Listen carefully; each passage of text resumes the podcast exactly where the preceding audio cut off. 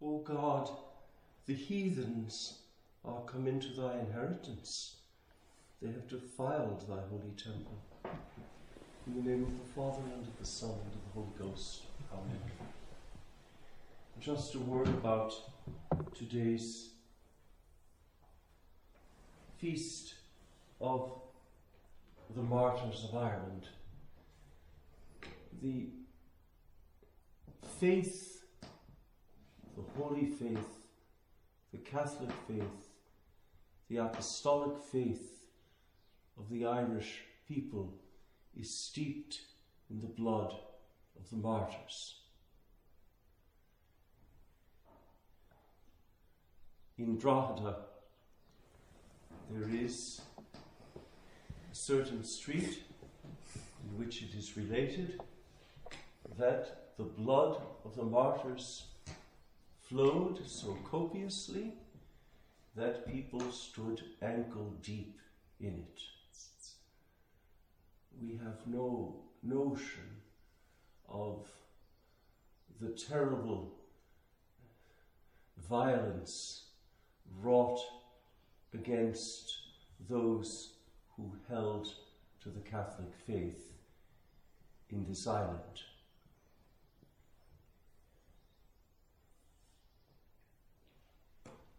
We are, all of us here, descendants spiritually of the Irish martyrs. Their intercession accompanies us, and their heroic witness encourages us.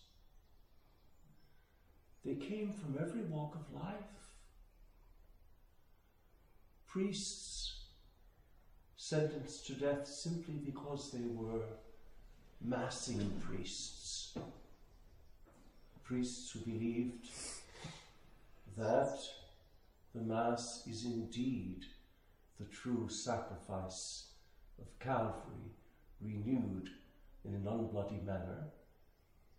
But the priest offering, the victim offered, being the same as on Calvary.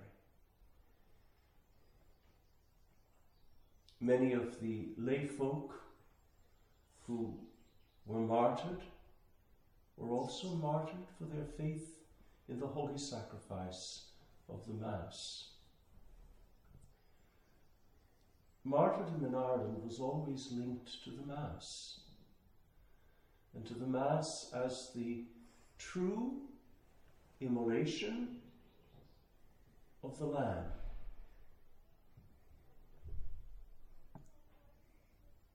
It seems to me that this devotion unto death of the Irish to the holy sacrifice of the Mass was mystically and wonderfully played out at Knock on the evening of August 21st, 1879, when it pleased our Divine Lord to manifest Himself as the immolated Lamb upon the altar. Behind the altar loomed a great cross, and around the altar, angels. In a movement of suggested the eternal Sanctus, Sanctus, Sanctus. Few people grasp this that knock is essentially about the holy sacrifice of the Mass. and so, knock, in its own way, bears witness with the Irish martyrs to the perpetuation until the close of this age of the immolation of the holy victim, the pure victim, the spotless victim, the Lamb, the sacred host. I would ask through the intercession of the Irish martyrs that it be given to each of us to enter deeply into the holy sacrifice of Mass. And in receiving the immolated lamb, the sacred host, uh, to be united inwardly to all the dispositions of his sacred heart.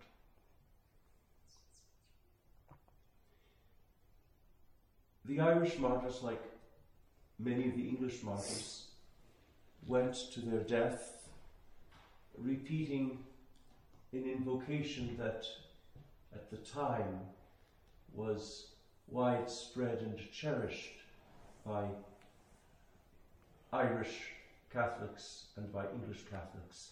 And if you were to go to Tyburn Convent and visit the crypt of Tyburn Convent, you'll see there the a facsimile of the gallows of Tyburn and an inscription around the top of the gallows.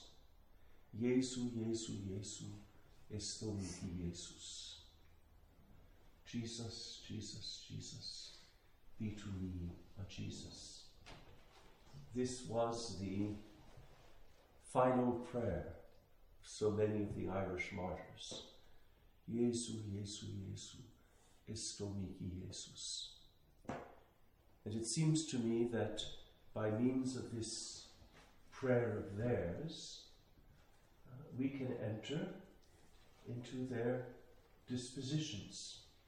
We can enter in some way into the sentiments uh, enkindled in their hearts by the Holy Ghost. And so I would invite us, I would invite you uh, today, in keeping this feast of the Irish martyrs, uh, in approaching the altar of the immolated Lamb in their presence, for they are present in this offering of the Holy Sacrifice. Uh, we do well to make their prayer our own.